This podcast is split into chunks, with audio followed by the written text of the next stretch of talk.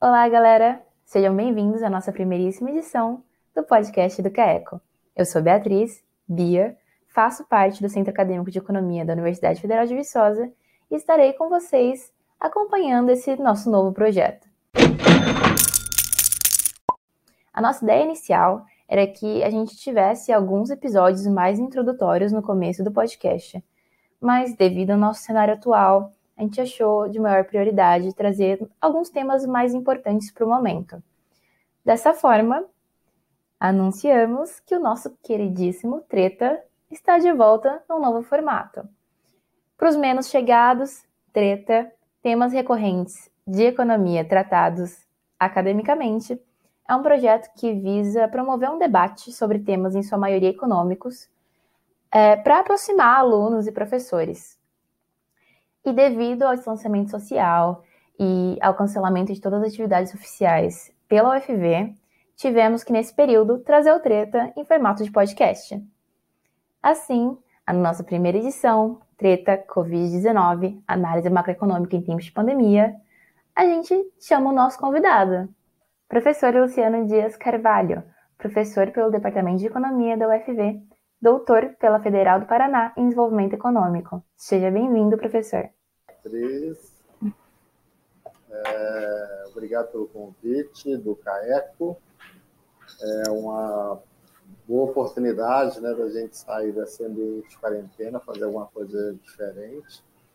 Ainda mais no, num dia especial como é esse, que é 1 de maio, dia do trabalho, né? E nós estamos aqui privados da.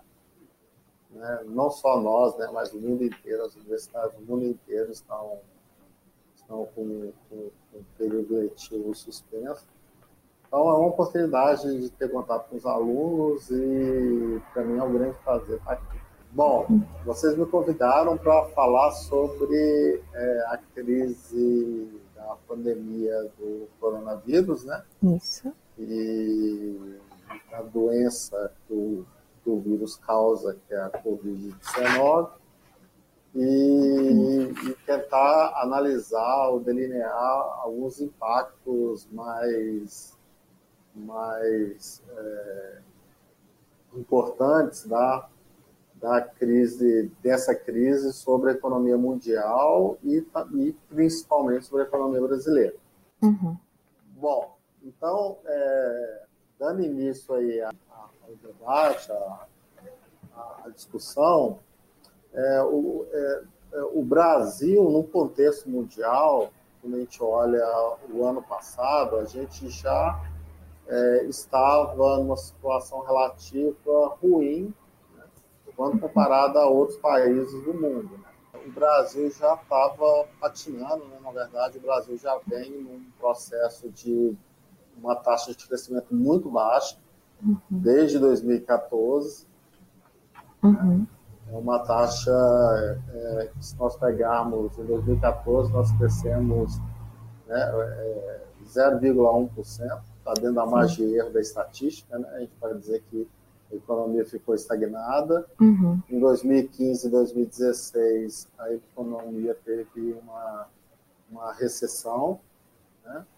e a gente tivemos uma depressão econômica em 2015 e 2016 em 2017 a gente começou é, uma pequena retomada, 2017, 2018, um crescimento muito modesto de 1,3% ao ano, né, 1,1% ao ano, melhor dizendo, e em 2019 de 1,3% ao ano, algo em torno de 15% da força de trabalho fora é, um serviço formal, né, e informal, se nós incluirmos ainda uns 30% da força de trabalho que, que trabalha no setor informal, a gente tem quase metade da nossa força de trabalho é, atuando de uma forma bem precária, uhum. né, sem, sem carteira assinada, sem garantias trabalhistas, sem férias, sem décimo terceiro, enfim.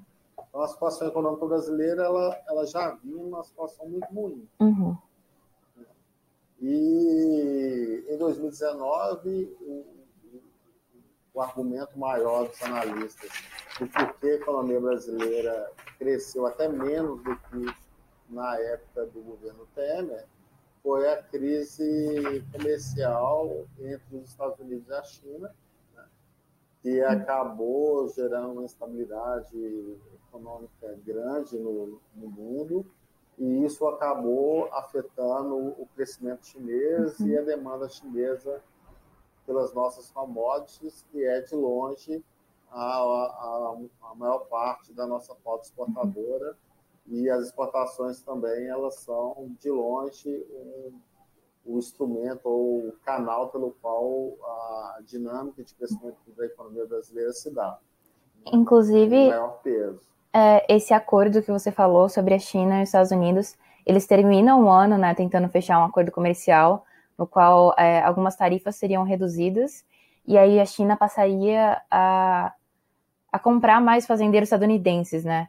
Então isso representaria já uma expectativa é, do Brasil perdendo um pouco dessa parcela da China exportando mais Estados Unidos. É, exatamente, houve um acordo no uhum. final de 2019, né, e dentro das contrapartidas, uma delas era que a China passaria a comprar é, mais soja da, do mercado americano, né, em detrimento do mercado brasileiro. E, e isso, dentre outros fatores, contribuíram para o baixo crescimento da economia brasileira. Uhum. É, é, fatores políticos também a gente não pode deixar de lado, né? É, vem desde 2014 uhum. é, tendo um, um, peso grande também no desempenho da, da economia brasileira. Teve as eleições de 2014 que foram bem controversas. Depois teve em 2015 o impeachment da, da presidente Dilma. Uhum. Depois, 2016, 2017, embora tenha conseguido o governo Temer é, é, fazer uma mudança né, na, na, na emenda constitucional que colocasse o teto é, dos gastos públicos, ele, por, por, questões também políticas, não foi possível tocar a agenda da reforma da Previdência, uhum. e depois, agora, no primeiro ano do governo Bolsonaro, houve uma reforma da Previdência, mas no segundo semestre e num contexto uh, de muita instabilidade econômica também, grande parte dela gerada pela, pelo próprio presidente. Então, são vários fatores, né, associados também a uma estrutura produtiva, principalmente industrial brasileira, que é, está em níveis muito baixos, equivalentes à da década de 40 do século passado. Então, esse conjunto de um processo de redução da participação da indústria no PIB, com estabilidade no, no mercado externo e com estabilidade política, é, combinou, é, agiram né, em seu conjunto para trazer é, um crescimento muito pequeno, muito abaixo da nossa média histórica. Uhum. Só para ter uma ideia, a década de 1980, que na literatura econômica é definida como a década perdida, né, ela tem uma taxa de crescimento média de, de algo em torno de 2,8% ao ano. E nesses cinco nesses três, deve ser o pior década da econômica uhum. é, da história do Brasil. Então a gente é... meio que entrou já nessa crise de 2020 com uma perspectiva não tão boa, né?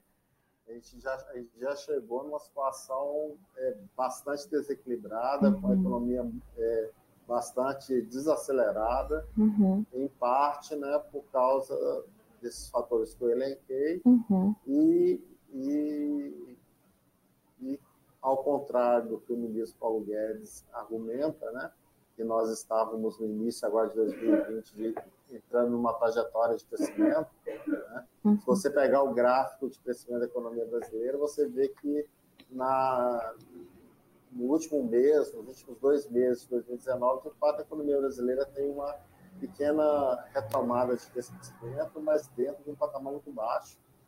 E, embora as previsões econômicas fossem que em 2020 nós crescêssemos 2% ou algo em torno disso, 2,5%, a, a verdade é que tudo indica ou indicava que nós fôssemos crescer em 2020 sem a pandemia, uhum. num nível inferior a 2% ao ano.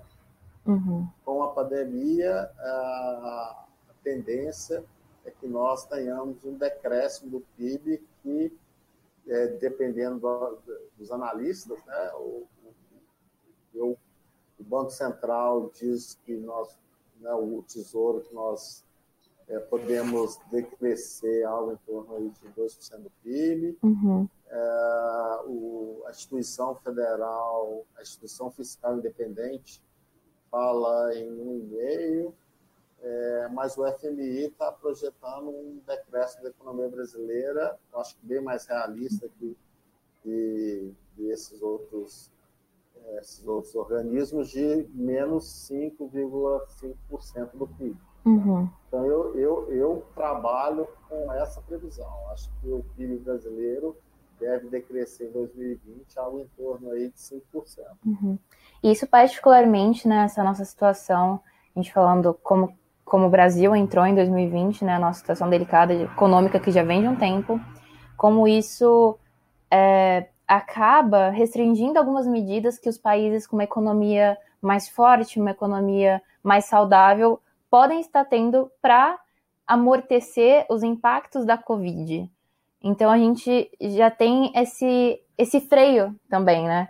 Em relação ao que podemos fazer e como a nossa economia ela vai girar no meio dessa pandemia. Sim, é, é a gente tem um passivo muito grande em, em várias, em, em vários sentidos. Né? Tem esse passivo de, um, de de uma baixa trajetória de crescimento, associado com a taxa de desemprego elevada, com um grau de informalidade gritante, né, de um terço da força de trabalho. Tem a questão da desigualdade de renda, que é, a gente, infelizmente, para aprender da pior forma possível que uma sociedade desigual ela não só é injusta e, e e traz transtornos em termos de desenvolvimento econômico, mas também facilita a propagação de, de pandemias como essa que nós enfrentamos. Uhum. Então, é, com certeza, o, o, o, ponto de partida do, do, do governo, seja ele na esfera federal, estadual e municipal, para combater essa pandemia, é, aqui no Brasil é bem diferente, bem distinta daqui a gente pode, é, outros países como Alemanha, Inglaterra, Estados Unidos, é, tem. Uhum. É, é, um ponto importante que eu acho que, que, que a gente é, tem que, que, esclarecer é com relação à, à, natureza dessa pandemia, né, que é, é um vírus que as sociedades a, a adotarem como medida de proteção da propagação da, da, da COVID, é, da doença, né, do Covid-19, o distanciamento social. Uhum.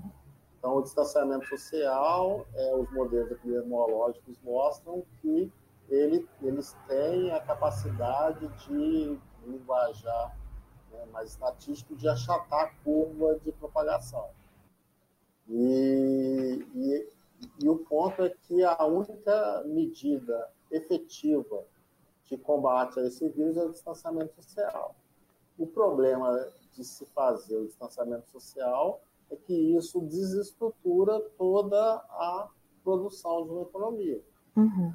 Então, se a gente imaginar aí que o ideal é que 70% das pessoas é, é, fiquem em distanciamento social, ou seja, fiquem em casa para poder evitar a taxa de crescimento da propagação da, da, da doença. E que isso acaba afetando principalmente o setor de serviços, né? o setor agrícola e o setor industrial, a relação de produção ela é mais homem-máquina.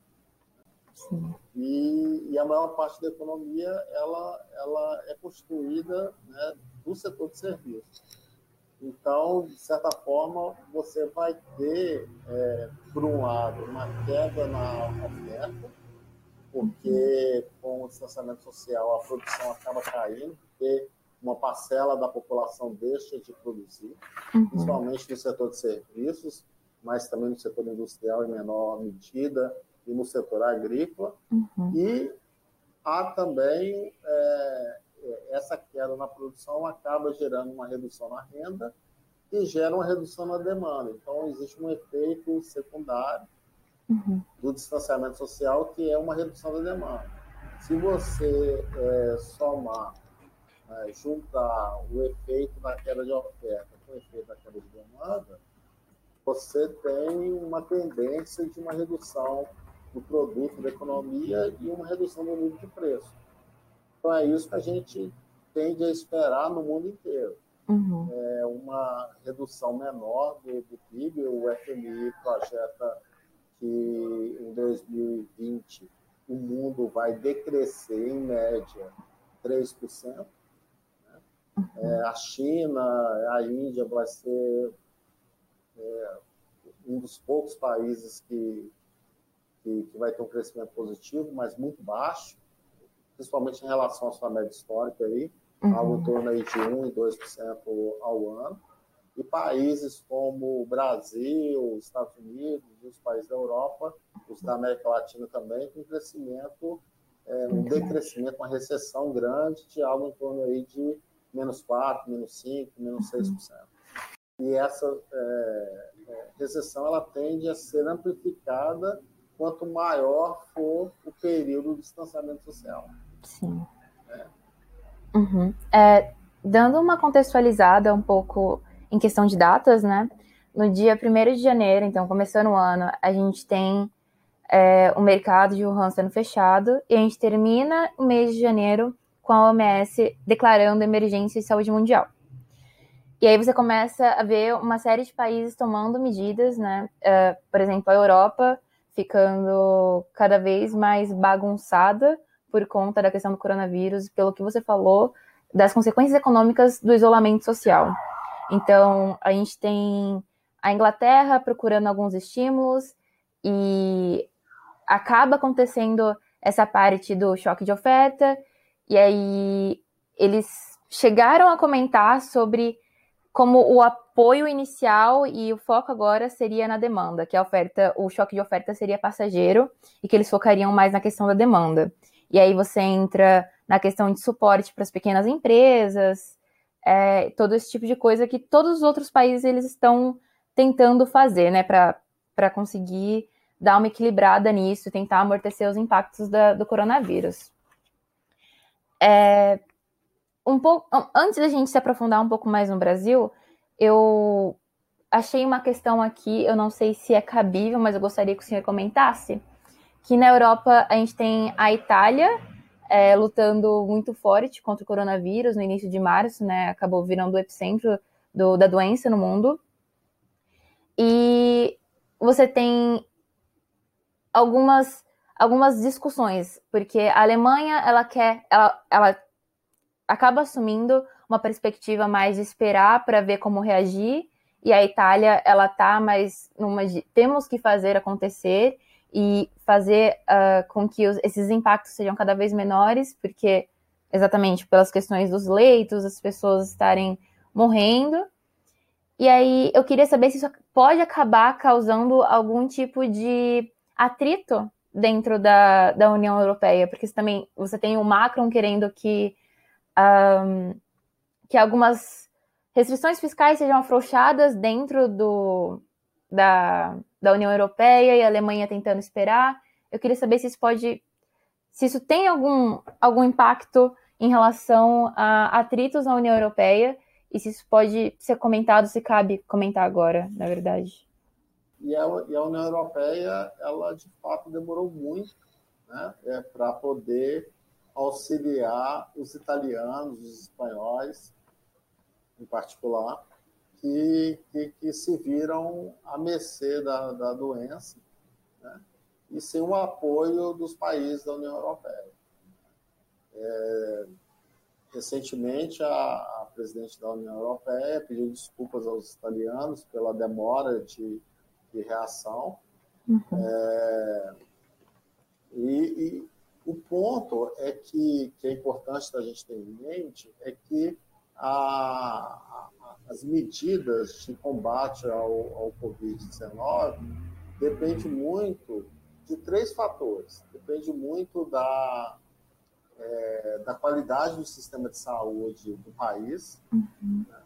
É, os, os, a Itália, a Espanha têm um serviço de saúde muito melhor do que o Brasil, por exemplo, uhum. mas que não é tão bom quanto o da Alemanha. A Alemanha ela tem é, números de, de UTIs é, com proporção da população muito maior do que a Itália, a Espanha e a França. Isso justifica, talvez, o fato da Alemanha ter tido uma postura um pouco mais comedida no início. Uhum. Além disso, tem a questão dos, é, é dos testes. Né? Então, é, quanto maior o número de testes, mais clara é a, é, é a percepção do, do, grau de contaminação é, do coronavírus e de uhum. quais medidas tomarem. Né? E, e, esses dois fatores é, é, é modificam de país para país. Um ponto que eu acho que é importante da gente ressaltar é que é, os respiradores, que, que né, os aparelhos de auxílio à respiração, que são usados nas UTIs, os aparelhos de proteção individual, é, eles, eles são quase que é, produzidos unicamente pela China. Uhum. Então, o processo de globalização econômica que é, fez com que a China se especializasse na produção desses, de, desses itens de saúde, né, é, fizeram com que, diante da pandemia e do aumento da demanda por esses aparelhos, que a, a, a oferta ficasse muito aquém da demanda. Uhum. Houve caso, por exemplo, do governo brasileiro comprar é,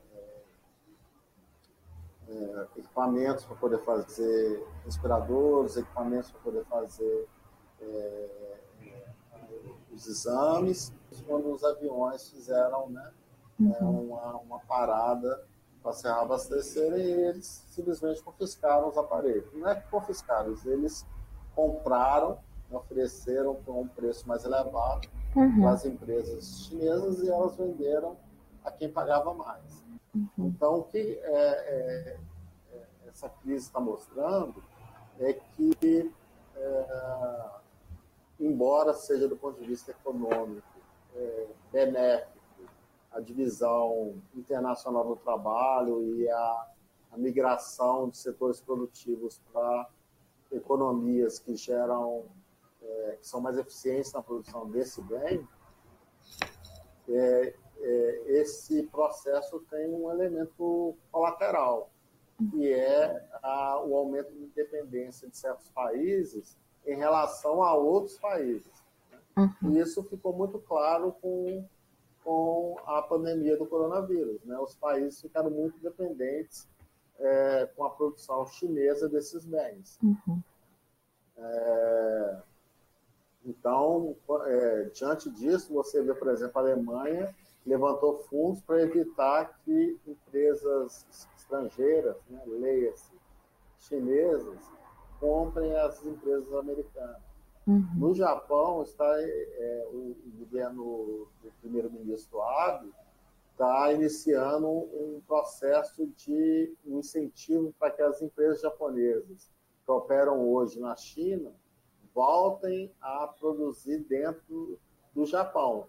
Uhum. Então, esses dois processos são processos que é, reverte, né, é, é, é oposto ao processo de globalização. Uhum. Porque, os, é no, é, no, fundo, o que os países estão percebendo é que a especialização produtiva, embora ela, ela traga benefícios em termos de aumento da produção a preços mais baixos, né, é, e aumento da produtividade, ela tem uma externalidade negativa, que é tornar os países mais interdependentes entre si. Uhum. E quando surgem questões como essa, onde cada país busca é, atender seu próprio interesse, você acaba ficando mais explícito é, esse custo implícito da especialização produtiva que, a, a princípio, é, não, nós economistas não levávamos muito é, é, em conta na hora de analisarmos a, o benefício ou não de, uhum. de, de, uma certa empresa é, é, ser instalada em outro país. Uhum. Dando agora uma avançadinha é, na nossa linha do tempo, e eu acho que a gente pode começar a se a aprofundar um pouco mais no cenário brasileiro. É, dia 11 do 3, a gente tem uma queda na bolsa de 7,64%. E aí, no dia seguinte, dia 12 do 3, o dólar abre pela primeira vez acima dos 5 reais. Eu acho que foi um momento que todos nós vamos lembrar. É, no dia 14 do 3, a OMS declara pandemia.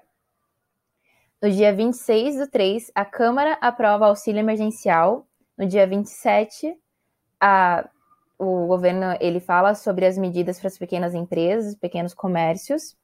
E aí, avançando agora já para abril, né? 27 do 4, o dólar abre a 5,71 e a gente tem o desemprego a 12,2% no dia 30 do 4. Então, acho que a gente pode começar a falar um pouco sobre a nossa economia em tempos de pandemia no Brasil e quais são os impactos desse dólar a 5,71, na cotação de hoje, né? Mas chegou a 5,71 e o que isso significa para a gente? Então, ah, você referiu aí, Beto, com relação à queda da bolsa no dia 11, né? Uhum. E o aumento do, do câmbio, vamos dizer assim. Uhum. Então, é, quando o, a OMS oficializou essa questão e os agentes de mercado perceberam que essa doença iria afetar o mundo todo, né? uhum. ah, houve a, a, a tendência, é, as empresas terão um, uma lucratividade mais baixa é, no futuro previsível, né? e a, aqueles investidores que, que investem no Brasil tendem a buscar segurança. Então, eles tendem a, a retirar os, os, investimentos aqui no Brasil e, e, e, e transferi-los para o Banco Central, fazendo intervenções nesse período. Ele interveio é, no mercado cambial é, com algo em torno aí, juntando todas as medidas, um valor aproximado de 50 bilhões de dólares nesse período. Uhum. É, é, é claro que desses 50 milhões, é, apenas uma parcela, eu acho que 6,5%, se não me engano, foi de intervenção com dinheiro mesmo no mercado cambial, o resto foi é, com medidas de swap cambial, enfim, outras medidas para tentar atenuar a volatilidade do câmbio. Mas é, é eu, eu, eu acredito que o Banco Central busca é, manter o câmbio sob, é, em patamares baixos. Ele intervém para evitar uma volatilidade muito alta no, no câmbio, né? mas as, apenas para atenuar a volatilidade, mas a tendência de depreciação ela, ela é natural em um país, uma economia que adota um regime de câmbio flutuante. Uhum. Não só é natural, mas como é bem-vinda. É, o grande problema da, de uma depreciação cambial é o encarecimento das importações e uma pressão inflacionária. Só que no contexto que nós estamos vivendo, de taxa de desemprego muito alta, uma capacidade ociosa é, muito elevada, é, crescimento baixo, inflação já a níveis baixos, é, essa depreciação cambial ela não tende a gerar pressões inflacionárias no curto e médio prazo. Ela, assim como também a bolsa, é, é, é também não é um problema é, significativo a queda da bolsa. Né? Uhum. É, o, o, a grande questão é, que se coloca no momento atual é o lado real da economia, não o lado financeiro. Né? Uhum. E é, no lado real é a tendência de aumento do desemprego, redução da, do crescimento econômico é, e o aumento da dívida pública. Uhum. Né? É, com proporção do PIB, né? a dívida pública ela, ela vai aumentar com proporção do PIB, porque o PIB vai cair, uhum. né? Uhum. vai cair é, de forma significativa e porque o governo é, é, foi obrigado a, a relaxar a, a, previsão inicial de, super, de, de déficit primário, né, que estava em algo em torno de 124 uhum.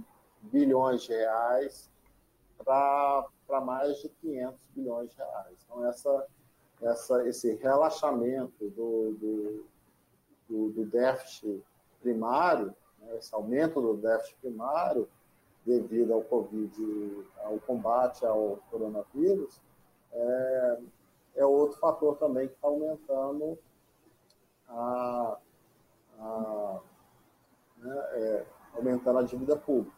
Uhum. Então, qual é o cenário de curto prazo que nós temos? Nós temos para esse ano uma tendência de, de uma recessão aí de menos 5% do PIB, um aumento da taxa de desemprego que deve passar, já passou os 12,5% da força de trabalho, mas deve é, ser superior a 15% até o final do ano.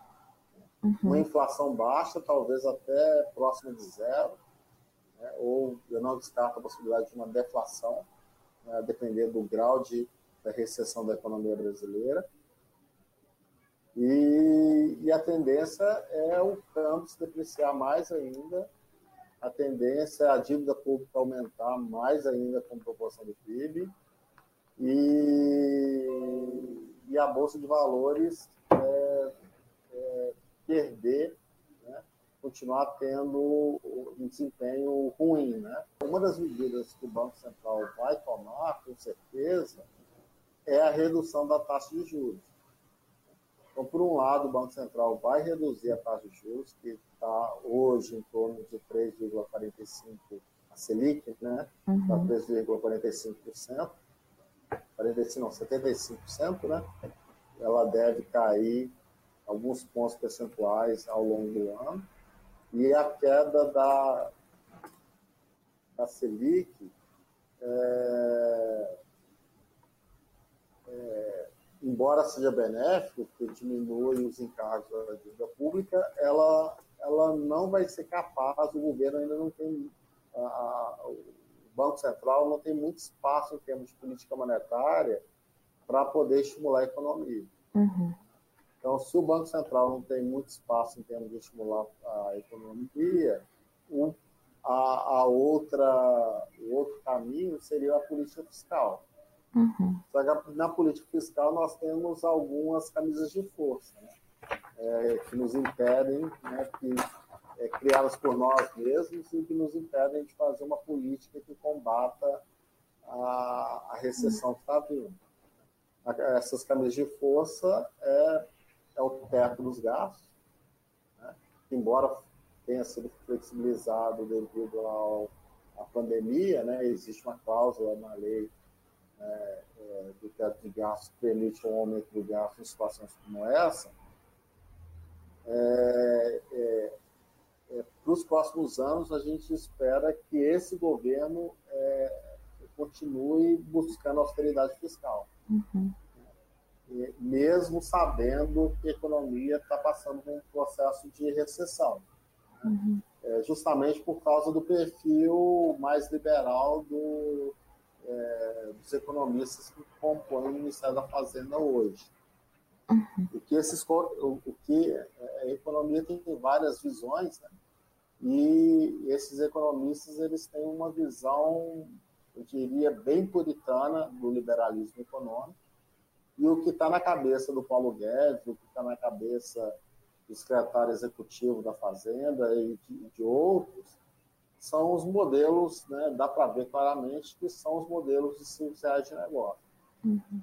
Nesses modelos de 5 reais de negócio, quando há um choque exógeno real sobre a economia, o que os modelos mostram é que a melhor saída que o governo pode fazer, a medida mais eficiente econômica que o governo pode fazer é não fazer nada.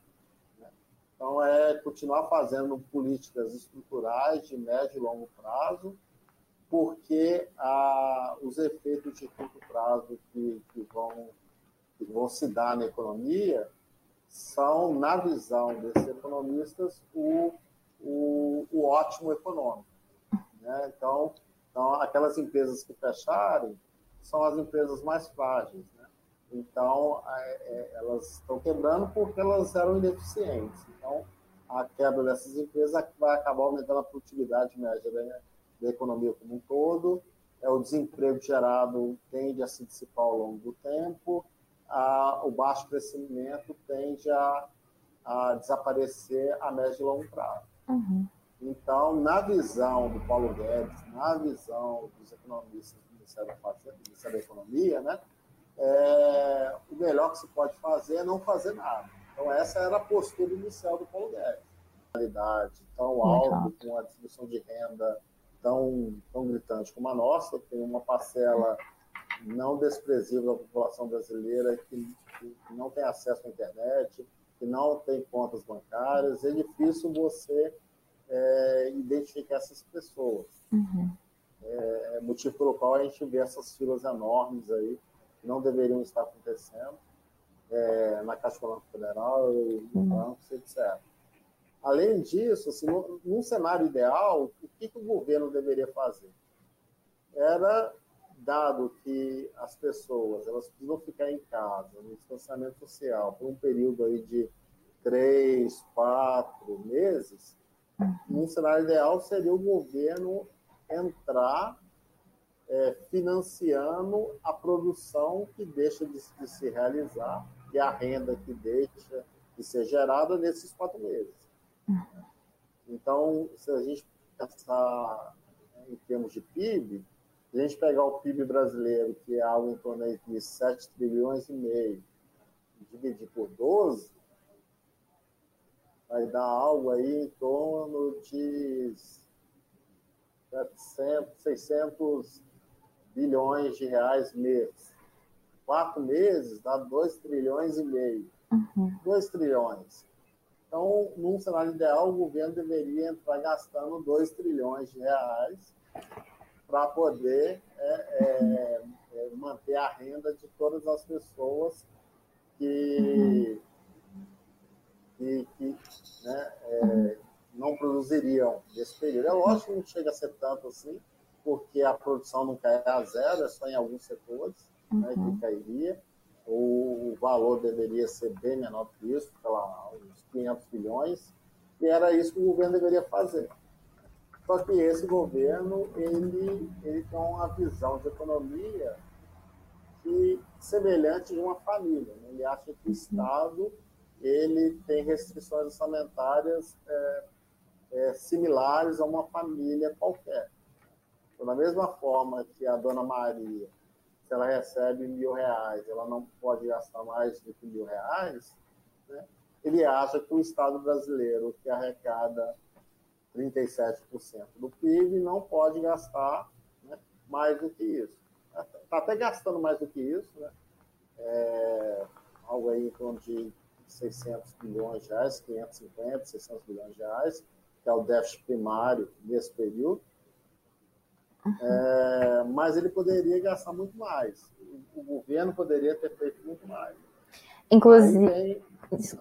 inclusive se falou dos dos 2 trilhões, eu acabei lembrando aqui, e foi basicamente o pacote que o Trump aprovou para as medidas de combate aos Estados Unidos, né? 2 trilhões de dólares, inclusive, não foram nem de reais. O Trump fez dois pacotes de 2 trilhões, foram 4 trilhões. Né? Oh. Inclusive com medidas de transferência de renda Isso. direto na conta bancária. Uhum. E né, os alunos de graduação, quando estudam lá economia monetária, tem o exemplo do Friedman, né, do helicóptero. Né?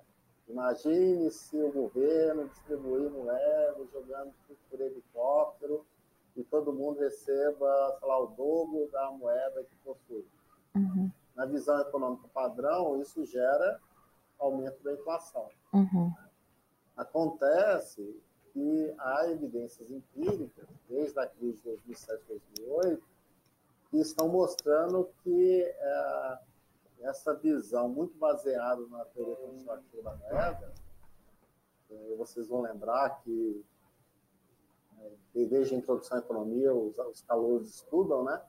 é, em média, existe uma identidade entre a quantidade de moeda ponderada pela sua velocidade de circulação, ela tem que ser idêntica ao preço dos bens é, multiplicado pelo número de transações.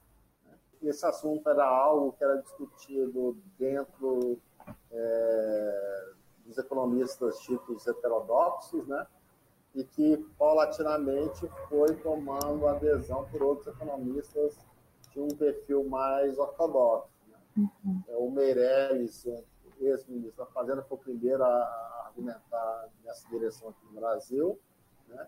Uhum. Temos o André Lara Rezende também, que vem defendendo isso, a, a, a, essa discussão há alguns anos, e em particular agora com a crise né, é, do coronavírus. Tem outros economistas, a Mônica de e, e tantos outros. A Folha de São Paulo acabou de, de, de sair hoje, hoje ou ontem, se não me engano, um, um artigo assinado por sete economistas defendendo a emissão de papel moeda, né, uhum. defendendo o financiamento dos gastos por meio de emissão de papel moeda e até mesmo agora né, o Paulo Guedes está argumentando que você pode sim financiar parte ou a totalidade desses gastos com emissão de moeda. Uhum. Né? Mesmo se a gente for muito é, conservador e muito apegado às teorias tradicionais da economia, da teoria quantitativa da moeda, uhum. o simples fato do PIB brasileiro crescer, decrescer 5%, e da uhum. economia e, e do, do da inflação ficar próximo de zero, ou até mesmo decrescer, isso já permitiria é, uma, uma, uma política mais. É, na verdade, nesse caso, se a gente fosse bem puritano mesmo, dado que o PIB está decrescendo e a inflação também, nós deveríamos ter uma política de enxugamento monetário, né? uhum. seria totalmente contrário ao, o que está indicando, ao que está tá fazendo no mundo. Então, assim, é, claramente a teoria quantitativa da moeda, ela tá, ela não é uma, um bom guia para ser usada nos momentos atuais. Uhum. Nenhum, nenhum país do mundo está fazendo contração monetária devido à recessão da economia e, e, e impossível, não, não uma, uma, certa redução da taxa de inflação. Então, por conta dessa retração na economia, é, você acaba tendo um espaço para poder expandir a sua base monetária sem que isso gere uma inflação. Mas isso é sem que isso gere inflação um problema agora ou é, a gente consegue ver que esse também não seria um problema a longo prazo? Porque acaba sendo o que as pessoas estão discutindo em cima do que é, esses economistas que estão defendendo, né, uh, você, entre aspas, imprimir dinheiro, seja, né, você resolver um problema no curto prazo, mas acabar tendo um problema maior a longo prazo. A gente consegue ter alguma previsão disso? Então, vamos lá. É, é como eu disse para você, essa é uma questão ainda bem controversa. Uhum.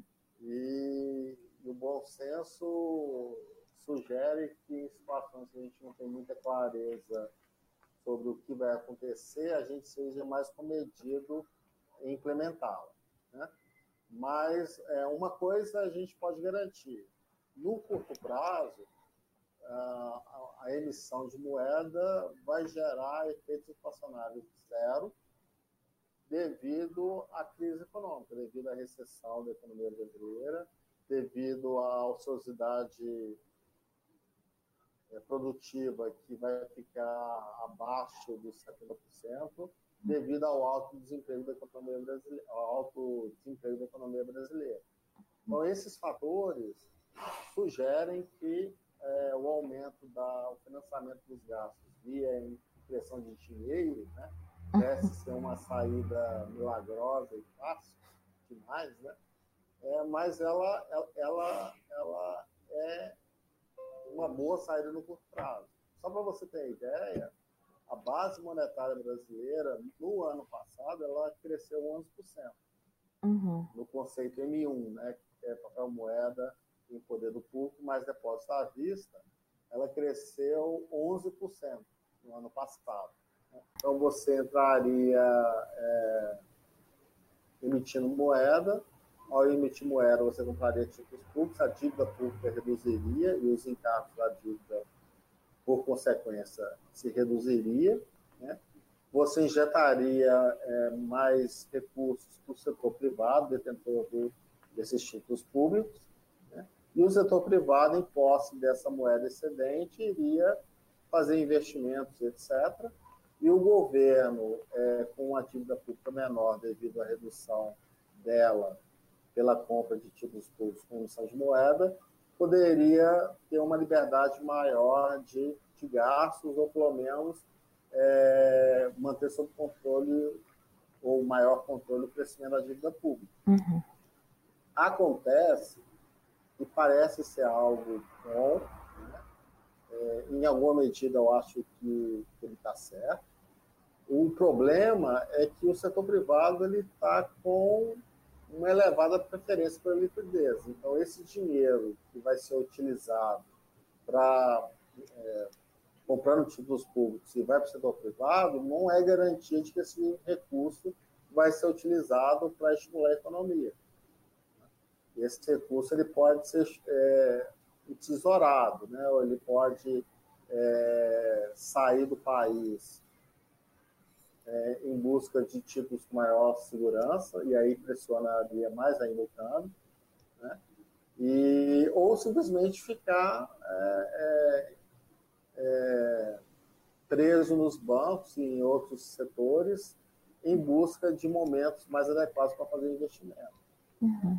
Uma alternativa a isso seria o, o governo financiar o investimento público via emissão monetária. Uhum. O problema dessa, dessa política é que a Constituição brasileira proíbe que o Banco Central compre é, é, títulos no mercado primário. Então, ou seja, ele, como é que funciona a coisa? O, o Tesouro emite títulos públicos, né? e aí o Banco Central emitiria moeda e compraria esses títulos públicos emitidos pelo Tesouro. Uhum. Então, dessa forma, o, no, é, no balanço do Banco Central, uhum. teria emissão de títulos públicos em troca de emissão de moeda em troca de títulos públicos, e no balanço do Tesouro, ele, ter, ele teria, ele emitiria é, títulos, em troca receberia moeda que seria utilizada para investimento público. Uhum. É, isso é, uma, é, um bom negócio? Na minha opinião, sim. Por uhum. quê? Por dois motivos. Um é porque a crise está é, tá muito grande, o setor privado ele tende a não fazer o investimento necessário, já não fez no ano passado. Né? É, mesmo com a reforma da Previdência, não, não houve nenhum sinal de que o setor privado iria assumir com a força devida o, o investimento necessário para gerar, para levar a economia brasileira a crescer no seu nível potencial. Uhum. Então, o, o investimento público teria essa vantagem de, de, de fazer com que é, a economia voltasse a, a, aumentar sua oferta e aumentar, e aumentar a demanda, né? o investimento tem essa característica, ele, ele, por um lado, ele aumenta a demanda e, por outro, ele aumenta a oferta, ele atua nos dois, nas duas pontas da economia, e, além disso, é, como a taxa de juros brasileira está muito baixa, e a taxa de juros, a Selic está baixa, e a Selic em termos reais está meio por cento, olhando a inflação atual, é, mesmo que, que, a inflação vá a zero e a Selic continue a 3,75, qualquer projeto de investimento gera um retorno mais elevado do que, é, do que os custos né, é, via emissão de títulos públicos. Então, isso ajudaria a reduzir a relação dívida PIB. Uhum. Então, seria uma vantagem do governo é, financiar, governo é, fazer políticas contracíclicas, né, combater essa recessão do coronavírus de investimento público. Uhum. Né? Esse investimento público ele pode ser feito de uma forma bem tradicional, simplesmente emitindo títulos e aumentando a dívida, que, é, que já seria benéfico, ou ainda via é, emissão de moeda, uhum. é, é, comprando títulos no mercado primário, mas aí deveria ter uma emenda constitucional que relaxasse essa restrição que o Banco Central tem. Ok. É, eu tenho duas questões. É, lendo, pesquisando para poder estar tá aqui e falar com o senhor um pouco sobre, né? Eu encontrei uma matéria que fala sobre as falhas de resposta econômica à pandemia, segundo Armínio Fraga. E aí ele é um ex-presidente do Banco Central e ele fala um pouco sobre essa questão da dívida pública, é, do na verdade, do investimento, do investimento público. E ele fala que o investimento público ele traz resultado a médio e longo prazo e que talvez essa não fosse é, o tipo de resultado que a gente precisa para agora. É, você falou que na sua concepção, isso seria é, uma medida boa agora, e eu gostaria que você falasse um pouco sobre essa visão dele, um, sobre esse antagonismo né, de, de considerações e o que significaria isso que ele disse sobre talvez ser uma ferramenta errada para o momento onde a gente precisa de coisas mais imediatas, resultados mais imediatos. E a segunda parte, é, na entrevista que o Meirelles deu para a BBC falando sobre é, imprimir dinheiro e tudo mais. Ele falou também sobre alguns outros economistas que estão falando sobre como ele não apoia muito a ideia de vender reservas para poder compensar o aumento que a gente vai ter na dívida pública. Então, se você puder comentar um pouco sobre esses dois pontos, ia ser bom. É, começando pelo Armin, é, eu acho que ele é um dos economistas mais preparados do Brasil e e ele tem uma qualidade de ser bem equilibrado né, nas suas posições. Ele, ele, ele não é muito fanático em nenhuma das, das igrejinhas econômicas que são professadas aí. Então, assim, de fato, ele, ele, ele, ele tem uma certa está correto o, o, argumento dele de que o investimento é um, é, traz resultados é, de médio prazo e que a urgência do momento requer outro tipo de política. Eu concordo plenamente com isso. A, a política é, necessária para poder é, combater é, a crise do coronavírus é a transferência de renda. Uhum.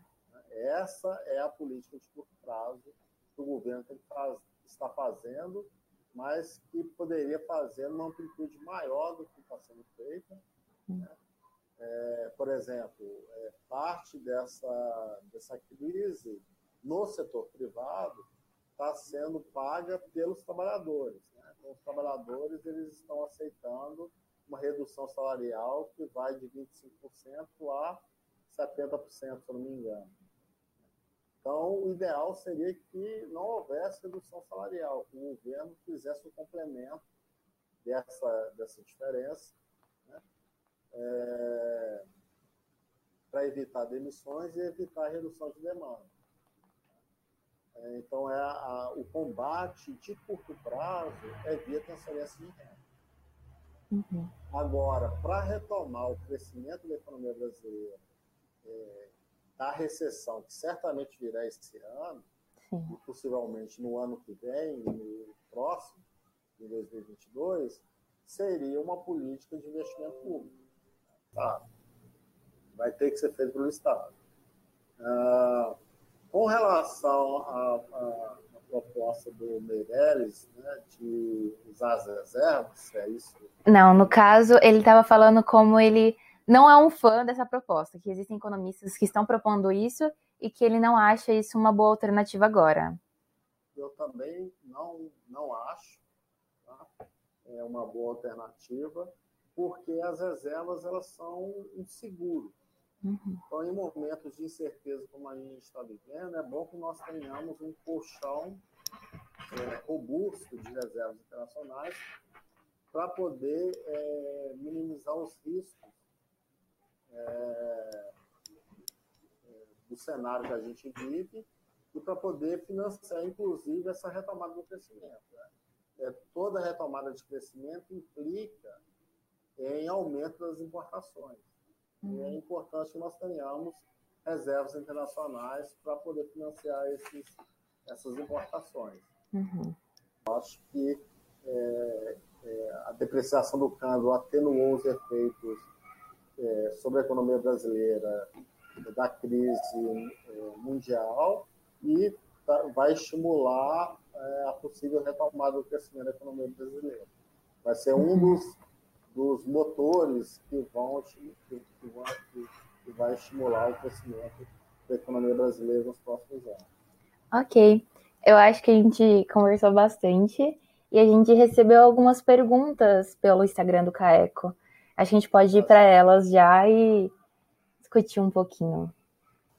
A primeira pergunta do Gabriel: Como sair da crise econômica pós-pandemia com o Estado endividado e com déficits? Déficits. Então, primeiro ponto é evitar que o impacto do distanciamento social que é necessário, salienta para combater a crise do Covid-19 é, se propague de forma intensa na economia, tanto no lado da oferta quanto no lado da demanda. A medida para isso é a da preservação é, da renda.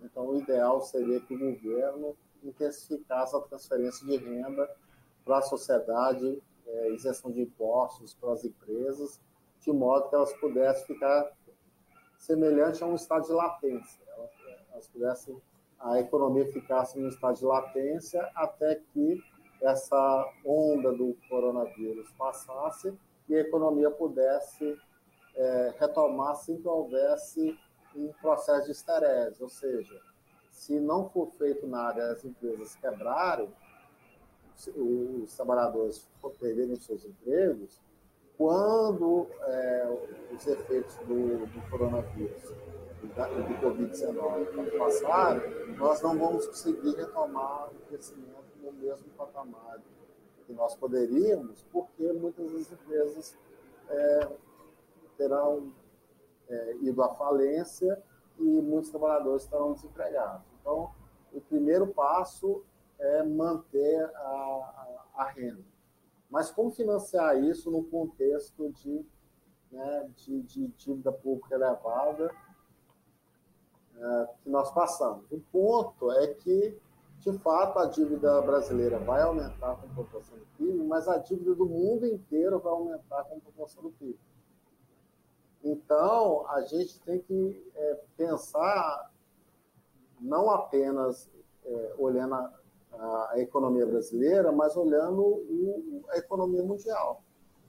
Então, é, se hoje a nossa dívida é de 70, 70 75% do PIB, e a dos Estados Unidos é 100% do PIB, por exemplo, se daqui a dois anos nós passarmos para aumentarmos aí 30%, chegarmos a 100% do PIB, e os Estados Unidos passarem para 130% do PIB, ah, em termos relativos, as, as, nossas dívidas estarão mais ou menos semelhantes.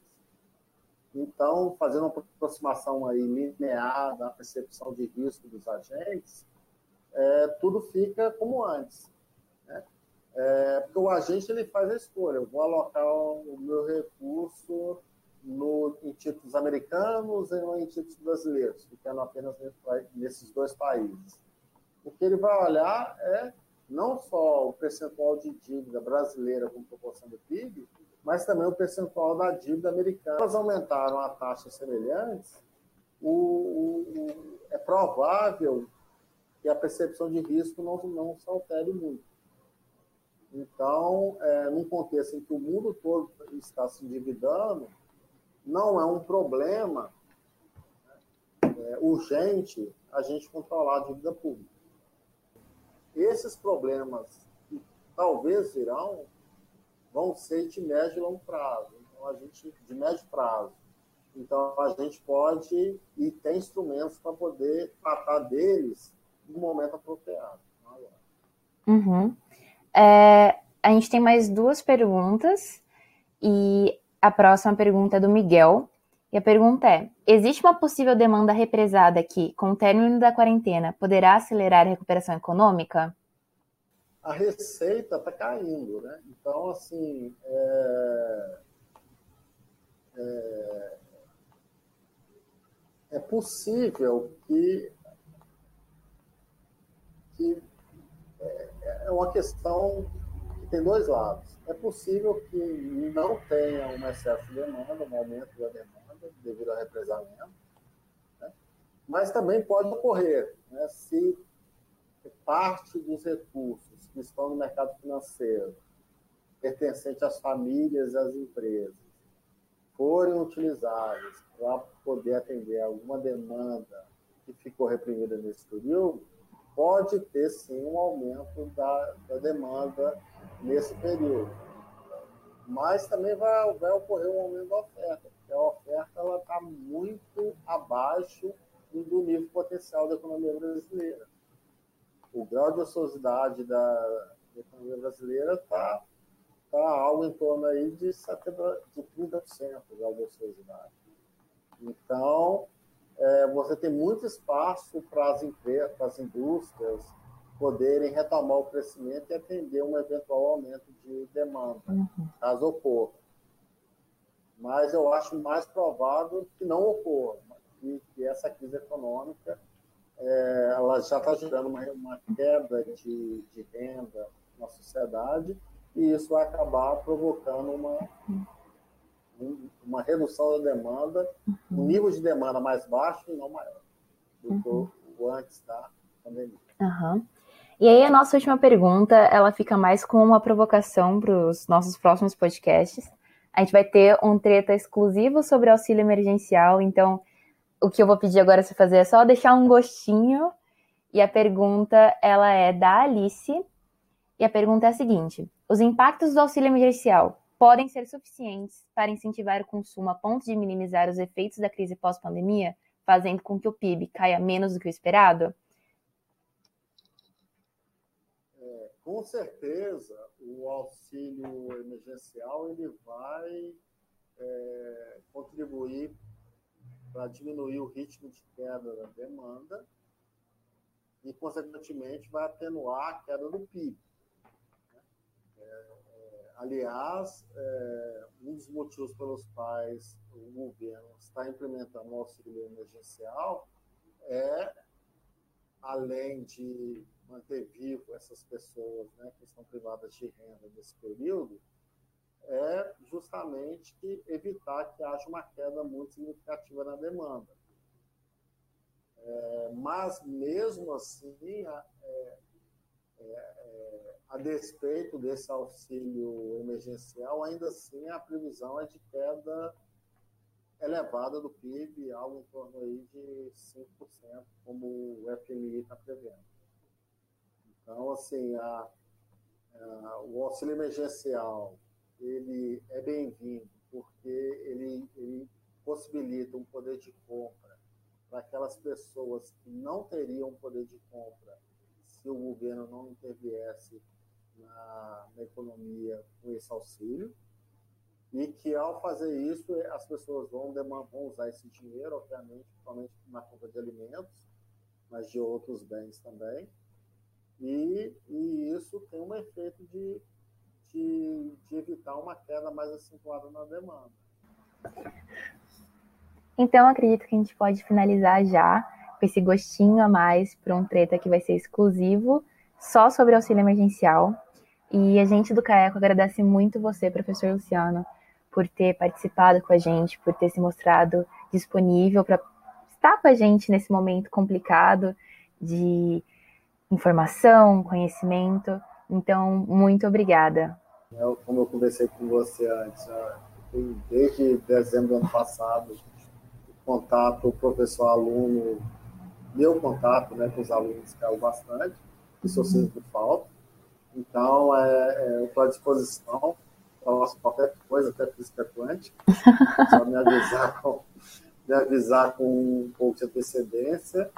É, até mesmo esse assunto, tem tanta coisa que a gente poderia discutir, tem tantos pontos que, que foram tocados de modo muito superficial que caberia um aprofundamento maior, então eu me coloco à disposição para poder aprofundar essa discussão, porque acho que, que, faz bem a todos, faz bem aos alunos, estão né, tendo a oportunidade de, de, de, ter um gostinho de aula e, um, e faz bem aos professores que têm a oportunidade também de ter esse contato com os alunos. Muito obrigado pelo convite.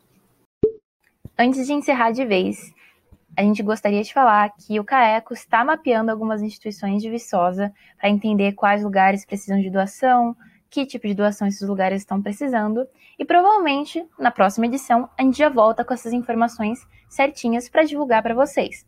Caso vocês tenham alguma sugestão de alguma instituição que a gente possa estar contatando, por favor, nos envie um e-mail pelo CAECO. Muito obrigada, até a próxima edição.